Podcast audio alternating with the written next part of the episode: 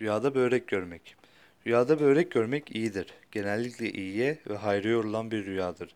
Börek görmek bolluk ve bereket ve sevinci işarettir. Rüyasında börek yaptığını görmek yeni bir iş için fırsat elde etmeyi işarettir. Rüyasında börek yaptığını gören kimse hayırlı bir işe aracı ve vasıta olacağını işarettir.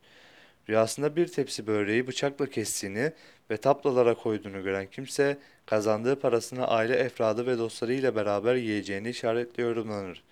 Rüyasında börek yediğini görmek, rüya sahibinin değişik yerlerden elde edeceği hayır ve menfaati işaret eder şeklinde tabir olunur. Çünkü börek undan yapılan bir nimettir. Undan yapılan börek, çörek gibi şeyler görmek hayra, nimete, mal ve bereketi işaretle tabir olunur.